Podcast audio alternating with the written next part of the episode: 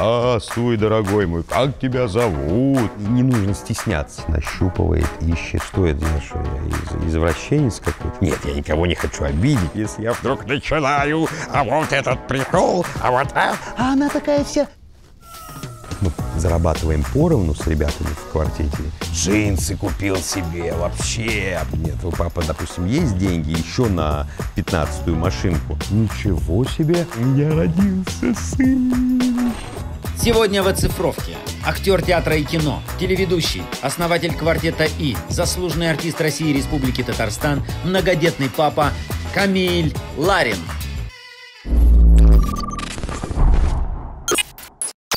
Камиль, у ваших детей очень красивые и необычные имена. Я их э, прочитаю даже. Э, старшего сына зовут Ян, ну, младших Данияр и Лейсан. Лейсан, да. Лейсан, расскажите вот о, о- ваших детях. Ну, старший сын, да, у меня ему уже 26 лет. Просто я был в, в первом браке, и у нас родился этот замечательный сын. Мы искали, выбирали имена, вот, поэтому либо по-татарски назвать, либо по-русски. Мы взяли такое нечто среднее. Между. Да. Вот, Ян. А, а во втором браке у меня вот э, двое детей. Тут уже сама супруга Катерина предложила э, выбирать э, имена. Мы прям по списку в, книге выбирали долго, перебирая одно, второе, третье. Ну вот решили, что Данияр такой солнечный, яр, как бы солнце. Вот, а Лейсан это такой утренний весенний дождик переводится Лейсан. С женскими именами было очень сложно, сложнее, чем с мужскими, вот, потому что еще и с отчеством они должны сочетаться. Ну да, да, да. Вот. Хотели Алсу назвать, но э, в сочетании с моим именем, о- о- ее имя, мое отчество не очень благозвучно звучит. Алсу. Камилевич. Алсу Камилей. Вот, так что вот мы выбрали прекрасные имена замечательных детей. Пошел ли старший по вашим стопам? Старший сын Ян, он э, закончил э, два института. Один институт управления, вот, а второй как раз закончил школу, э, такую школу кино. Вот, здесь он сам абсолютно выбрал. На, на удивление я пытался как-то вмешаться. Я говорю, давай, может быть, я как-то тебе помогу. Нет, он говорит, я сам поступлю. Вот, у него операторско-режиссерский был факультет. Вот, и сейчас он пытается где-то, где-то что-то снимать, нащупывает, ищет. Вот. Не так-то просто. Папе роли предлагает? Ну, я надеюсь, что в будущем э, как-то он окрепнет, э, заматереет, э, будет писать сценарии, будем писать, снимать совместно какие-то фильмы. Семейную кинокомпанию, в общем. Да, хотелось бы. Ну, а как иначе? Надо, надо ковать, так сказать, э, свои кадры. А остальные малыши чем вас удивляют? Малыши удивляют. Ну, понятное дело, что э, мне уже за 50 э, с хвостиком. Я к тому, что именно в этом возрасте я уже, так сказать, подсозрел быть папой, потому что м, с, с Яном было сложнее, потому что я все время был где-то на работе, где-то нужно было мне добыть, что называется, денег и кормить семью. Поэтому я все время находился где-то в разъездах, на каких-то корпоративах. Вот. И даже такое стихотворение придумалось э, с Яном, связанное «Прости меня, мой старший сын, что слов не находил, и от избытка крепких вин тебя недолюбил, не доиграл с тобой в лото, и в сад не доводил, не дочитал тебе Барто, не допотратил сил». Именно не допотратил сил.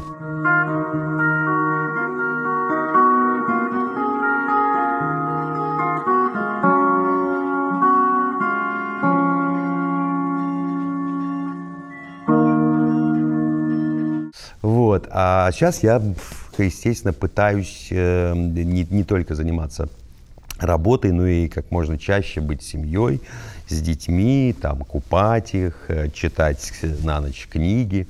Дядю Степу вот сейчас вот мы читаем. Много у меня открылось, кстати, с этим произведением Михалкова связанное. Не все, оказывается, знают, э, что там несколько версий э, дяди Степы, да, что он, оказывается, воевал, там целый э, отрывок из дяди Степы э, вытащили и выбросили, нам другую версию показывали. А сейчас я какое-то старое издание стал читать.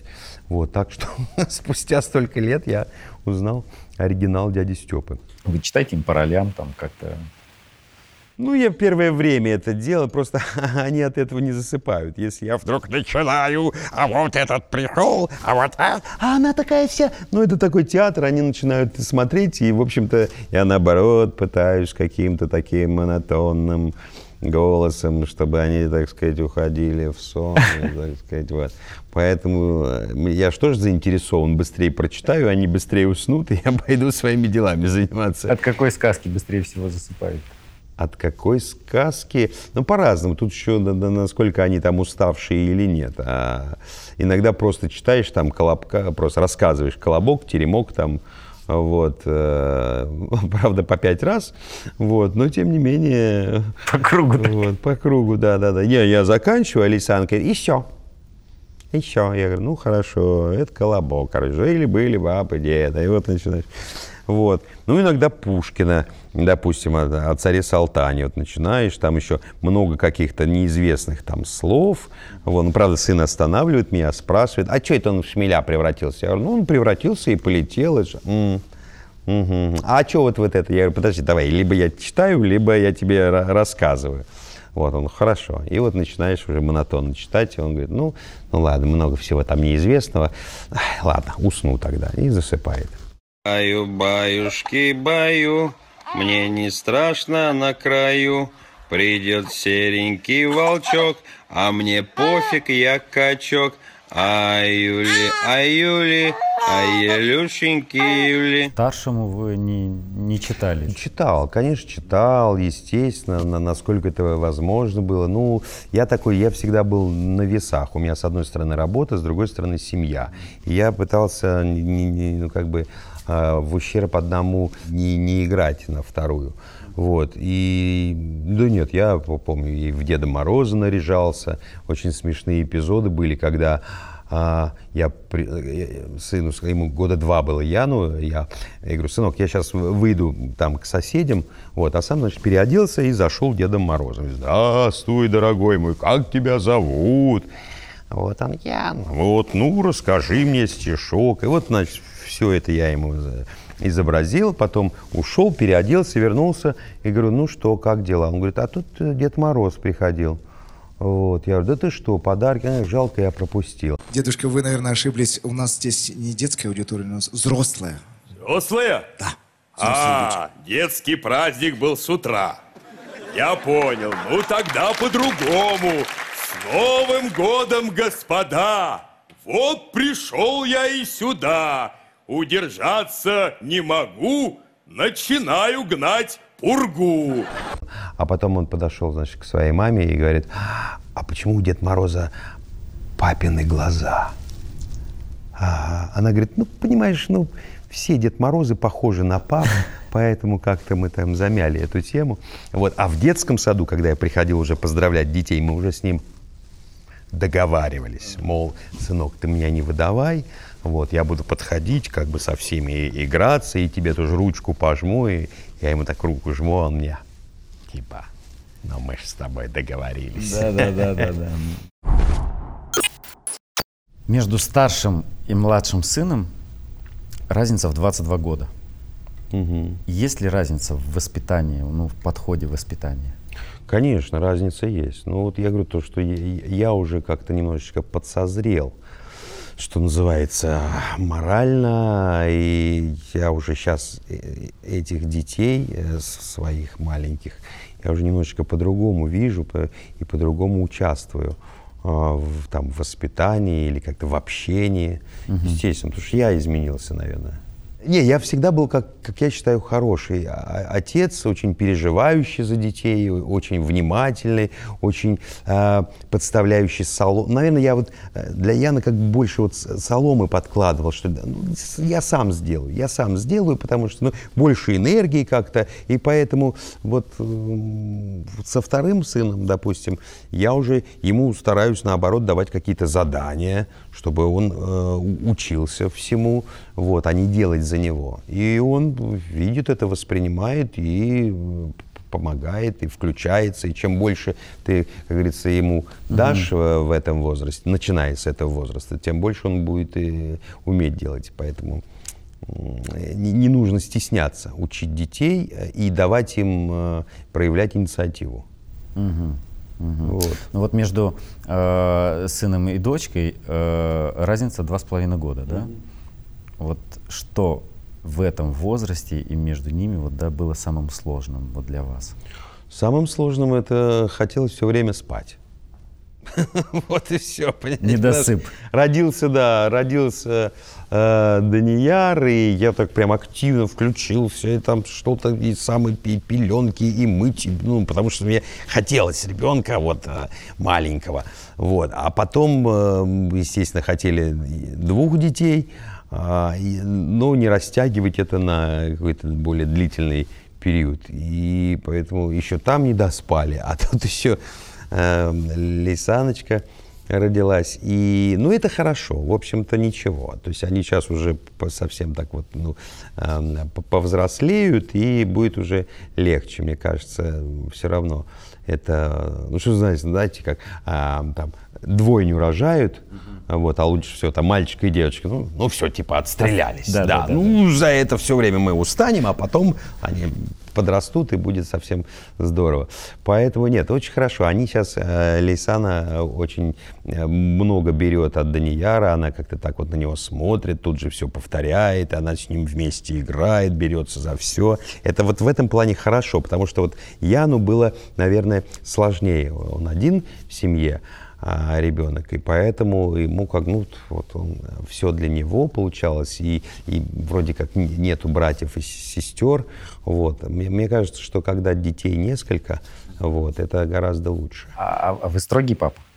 Я иногда строгий, иногда мягкий. Ну, то есть я считаю, что я по, по делу, по делу. То есть, ну, я стараюсь там детей, ну, не знаю, поел, убери тарелки за собой. Вот, ну, мыть потом, потом научишься, но, по крайней мере, ты поел, убери. Я сам такой, я даже когда в гостях а, кушаю, мне говорят, да мы уберем. Я говорю, ну, я ее просто со стола, ну, это же я поел. Вот, ну, если есть у вас прислуга, конечно, вы можете убрать. А я вот донесу до раковины и все, там оставлю. Ну, вот как-то вот так вот я знаете, вот раньше э, воспитывали детей по ощущениям или по тому опыту да, от родителей, от бабушек, прабабушек и так далее. Сейчас же немножечко меняются тенденции. То есть сейчас модно а, по книжкам, по там, определенным методикам там, японских, китайских, европейских и так далее. Что вы скажете по этому поводу? Как вы воспитываете? По старым э, традициям или там, по собственным ощущениям? Или все-таки есть какие-то методики, которые вы читали? Ну, лично я как бы особо э, вот подобной литературы э, не, не читал. Ну, вернее, читал, но Э, основываясь только на своем опыте. Я вот так воспитываю. Вот, Катерина, она где-то там вычитывает, какую-то статью мне находит, еще что-то. Вот. Я лишь против того, чтобы... Э, против вообще, несмотря на то, что у нас там бывшая страна советов, вот, я не очень люблю советы из, извне. Потому что люди, как они считают, там, с опытом, они э, могут научить чему-то и дать правильный совет. Но, ребят, это все равно, что как бы решить за тебя задачку, если ты в школе. Ты вот там делаешь ее, да, пытаешься x с y как-то, и вдруг тебе подходит ответ 28. Ты, да, спасибо, но я не прошел этот путь сам, а я его хочу пройти сам. Если это пусть будет моя ошибка. Вот, но я ее хочу сделать сам и пройти. Пусть у меня не, не два будет этапа, а три или четыре, но это я ее пройду. И это будет мой опыт. Вот дайте мне самому вот это. Сейчас есть такая тенденция в современном мегаполисе. Мужчины хотят или не хотят, или женщины больше хотят присутствовать на родах. Расскажите о своем опыте. Я на родах не присутствовал, ни, ни на одних. Я был, что называется, через стеночку. Угу. Вот. Я и не очень-то и хотел. Ну, потому что, ну, не знаю, по каким-то наверное. Ну, я не хотел видеть, э, как э, из чрева моей жены выходит ребенок. Ну, это какое-то ну, медицинские вещи, поэтому что это, я что, я из, извращенец какой-то? Нет, я никого не хочу обидеть, многие присутствуют, конечно, в народах, это, это их дело, и, наверное, тут такое единение происходит между мужчиной и женой, между женой и мужем, типа, видишь, мы с тобой вместе рожали. Нифига, рожала она все равно. Вот ты рядом стоял и смотрел. Поэтому, нет, у меня есть Э, два видео, а, когда рождался Данияр, то есть до родов и после, когда, и, и в момент, когда он родился. Вот совершенно такое какое-то печальное, напряженное лицо. Я говорю, вот э, через какое-то время у нас э, должны произойти роды. Все. И абсолютно просветленное, когда у меня родился сын, еще один. Это два абсолютно. Я вот смотрю, как актер, я вижу, блин, совершенно какой-то другой человек. Что называется, произошло событие. Камиль, расскажите о, о своем детстве. Вот о чем мечтали, чем увлекались? Я родился в Волгограде, в Кировском районе. Во-первых, у нас был двор, как, как и многие дворы. Нас вот туда отпускали совершенно спокойно. Вот, никто не боялся, что там кто-то нас обидит или там украдет или еще что-то такое. Мы целыми днями пропадали просто во дворе и катались на коньках, и на лыжах, и там на санках. Вот, детство было э, солнечное. Вот первое, что я вспоминаю, это солнце. Какой бы хмурый не был день, я э, всегда говорю, что детство, оно очень солнечное, потому что оно беззаботное, потому что э, у тебя не, не давит э, груз ответственности, когда ты уже сам становишься отцом было превосходно. Мои родители немного совершенно заработ... зарабатывали денег, и поэтому всегда хотелось какие-то новые там коньки, одежду какую-то. Ну вот, ну не было такого. Мне просто говорили, ну, сын, вот у нас так, ну, как бы у нас незажиточная семья. Папа вел такую книгу расходов. Каждый день что-то такое записывал. Я говорю, а что это? Он говорит, это наши расходы вот, на квартплату, на завтраки, вот, на подарки нашим многочисленным татарским родственникам, там, дни рождения, свадьбы, проводы, встречи. Вот, и я думаю, ну как же так, я же, я же сын своего отца, я вырасту и тоже буду вести такую книгу. Не, не хочу, я хочу вести книгу доходов. И вот там с какого-то времени когда уже там театру было три года, мы стали зарабатывать какие-то деньги, я уже туда стал носить. Вот мы заработали там столько-то. Вот. А так как мы зарабатываем поровну с ребятами uh-huh. в квартете, они иногда меня спрашивают, а сколько мы заработали там в мае 2009 Или, а сколько-то, Леша недавно меня спросил, а сколько мы заработали за весь 2017 год? Я посчитал, показал ему, он говорит, ничего себе, а у тебя не записано, куда все я это потратил? Вот. Это я, кстати, процитировал а, главу из нашего спектакля. Я, вот, он, как mm-hmm. бы все наши истории какие-то, они вошли туда. Вот. Так что лето, зима и все остальное в детстве было каким-то солнечным, замечательным. То есть это коньки, это золотая шайба, это кожаный мяч, я стоял на воротах.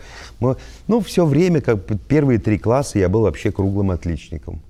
Вот. А потом думаю, что-то я как-то как, как белая ворона. Вот у нас четыре девочки отличницы, и я, не ма, мальчик, да? не по-пацански. Вот сейчас бы получить бы мне двойку. Ну вот так вот, вот так вот, вот двойку бы. И я когда получил первую двойку, да, я почему-то ей обрадовался, потому что вот, видите, мол, я тоже умею, тоже могу двойки. Вот, потом я стал уже после третьего класса хорошистом. Вот, ну, без, без троек закончил 8 классов и так далее. Так что детство было прекрасное. А вот как вы считаете, эм, когда лучше было расти?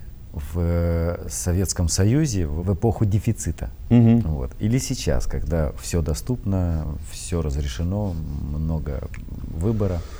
Ну, я объективно не смогу ответить, потому что э, в э, наше время я уже как бы взрослый человек, и тогда я могу сказать, что радовались любому э, э, дефицитному товару, когда он появлялся, да, от стипендий там поднакопил, купил джинсы, джинсы купил себе вообще, а потом вельветоновую там рубашку, это же, и каждый это был какое-то какое-то маленькое чудо.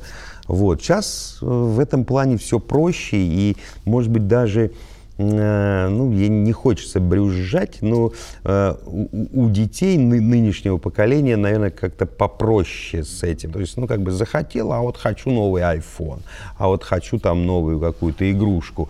И я объясняю там даже вот своему Данияру маленькому, я говорю, сынок, ну, э, слушай, ну, нет, у папы, допустим, есть деньги еще на 15-ю машинку, вот, ну, надо как-то, чтобы был стимул какой-то там, ну, не знаю, выучи слоги, там, да, научись по слогам читать, тебе за это что-то будет. А так вот, чтобы было по э, щелчку, тоже не, неправильно. Но это уже вот вопрос как раз воспитания, что правильно, что неправильно. Чтобы э, у детей тоже был такой момент, э, что надо поработать над этим, над, над собой, там, над ситуацией и э, что-то получить, чтобы не было такого, о, захотел это, ну, по щучьему велению.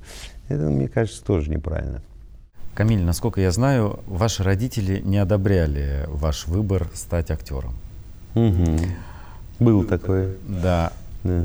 Одобрите ли вы выбор ваших детей, если они вот, э, ну, старшего понятно, да, вот остальные? Ну, э, смотря какая профессия, конечно. Ну, после своего опыта я, естественно, более свободно, что ли, буду относиться к выбору моих детей. Я, я думаю, что все, все то, что мы закладываем, родители, это мы закладываем. Угу. И если э, это их выбор, значит, отчасти это и наш выбор. То есть, если, допустим, сын приведет девушку, а она мне не понравится, то, значит, странно. Значит, получилось, что я так как-то недовоспитал его, не, не дал какой-то вкус. А если он понимает, что это его человек, то, значит, э, ну, это его человек, он так понимает, значит, он так чувствует. Поэтому ну, до определенного момента. Естественно, родители не должны э, спускать, э, что называется, всю воспитательную свою работу в корзину. Нужно корректировать. Вот. А, естественно, там посмотрим уже. Я не могу, так сказать, категорично, что я буду абсолютно там против, или все приму сразу, естественно, если мне что-то не понравится, я буду немножечко пытаться вмешаться, но вообще я за уважение мнения своих детей. Ну, э, это очень важно, потому да. что многие-то, о, всего достаточно в семье одного артиста. Нет, ну вот это как раз это немножечко люди лукавят. Нет, э, я не хочу, чтобы мои дети были. Ну, слушайте, а если дети видят вас вот с такого возраста, там, на сцене или на экране, конечно, так или иначе они это впитывают. Поэтому что тут, чему удивляться? Ну да. Чем бы вы хотели быть похожим на своих родителей? Ну, я уже похож э, на своих родителей. Э, у меня мама очень э, такая, очень хороший рассказчик, интересный рассказчик. Я даже сейчас пытаюсь собрать материал и издать книгу. Вот, которая будет, там, рабочее название, наверное, которое будет называться там «Монолог моей матери». Ну, условно говоря. Или там что-то в этом роде. Потому что она как она рассказывает, интересно. Я вот прямо включаю диктофон, я говорю, ну давай вот с войны прям начинаю. И она начинает как поезд, там Днепропетровск, как они поехали, значит, как потерялись дети, как сестра умерла, как их там, повели в баню, а пальто украли, а как эти вши. Ну, в общем, ну, много-много всего интересного. Потом они вернулись, потом они подросла, как она в школу, институт. И она просто еще не все умеют рассказывать, а у нее прям это... Вот, она кладезь этих прибауток каких-то, на, на все случаи, у нее там стихи какие-то есть. И, а папа более степенный такой у меня. Вот, я, мне кажется, я и от мамы взял, и от папы. Вот, то есть, может быть, маму, э, от мамы более энергичного такого взял э, половинку. Вот, а от папы такой вот, как мне кажется, такой умудренный. Он так сидит, сидит и выдаст вдруг какую-то такую философскую мысль. Я говорю, ничего себе. глубоко. Он очень тонко чувствует и, и, и мало говорит, что ли, но говорит очень по, по существу. А что в их способе воспитания вот, для вас неприемлемо? Ну, я же, у нас татарская семья, я никогда не критиковал и не критикую своих родителей. У нас как бы существует э, почитание родителей, и я считаю, что любое э, там, решение их, а, оно как бы правильное. Другое, другое дело, как я в этой ситуации поступил. Они же были категорично настроили, настроены против э, театрального вуза, вот. Но тем не менее, я же пошел как бы на определенные дипломатические уступки. Я закончил техникум, вот, э, отработал еще электриком, а потом поехал в Москву. Вот, то есть я им так и сказал, эту часть я сделал специально для вас, вот у меня есть корочка, а теперь я буду делать так, как хочу я. Вот, и мне кажется, я оказался прав. Камиль, если бы у вас была машина времени, и вы бы смогли вернуться назад, угу. в какой момент бы вы вернулись, и что бы вы изменили? Менять бы я ничего не стал. А ради экскурса э, туда я бы вернулся, ну, наверное, такие в школьные годы. школьные годы. Вот. Ну, вот в ту беззаботность, в ту солнечность, в ту вот, когда вот, когда мы просто рассекали по улицам, и вообще было все прекрасно. А, в студенчестве было неплохо, потом, кстати, в театральном. Но там уже экзамены, там уже какая-то нервотрепка. А в детстве было все хорошо.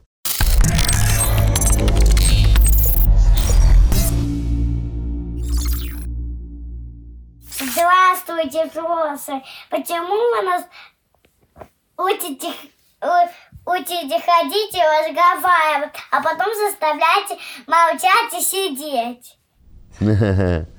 Прекрасно. У меня есть на эту тему, что сначала мы пичкаем детей едой, чтобы они как-то так вот ели, ели, ели, а потом э, они вырастают, и мы начинаем бороться с лишним весом. Вот это то же самое. А, не знаю, вот так взрослые устроены, наверное. Я думаю, что она, когда подрастет, она будет то же самое Э, учить детей сначала э, говорить, а потом, что ты такое говоришь? Ну, это, по-моему, какая-то такая закольцованная штука происходит. Ты не можешь себе э, на это ответить, потому что действительно абсолютно верно девочка задает вопрос. А, ну, учим говорить, это понятно, потому что человек должен говорить. А вот думать уже, мыслить, вот здесь уже нужны там какие-то книжки, какие-то правильные там фильмы, какие-то правильные там советы, направления.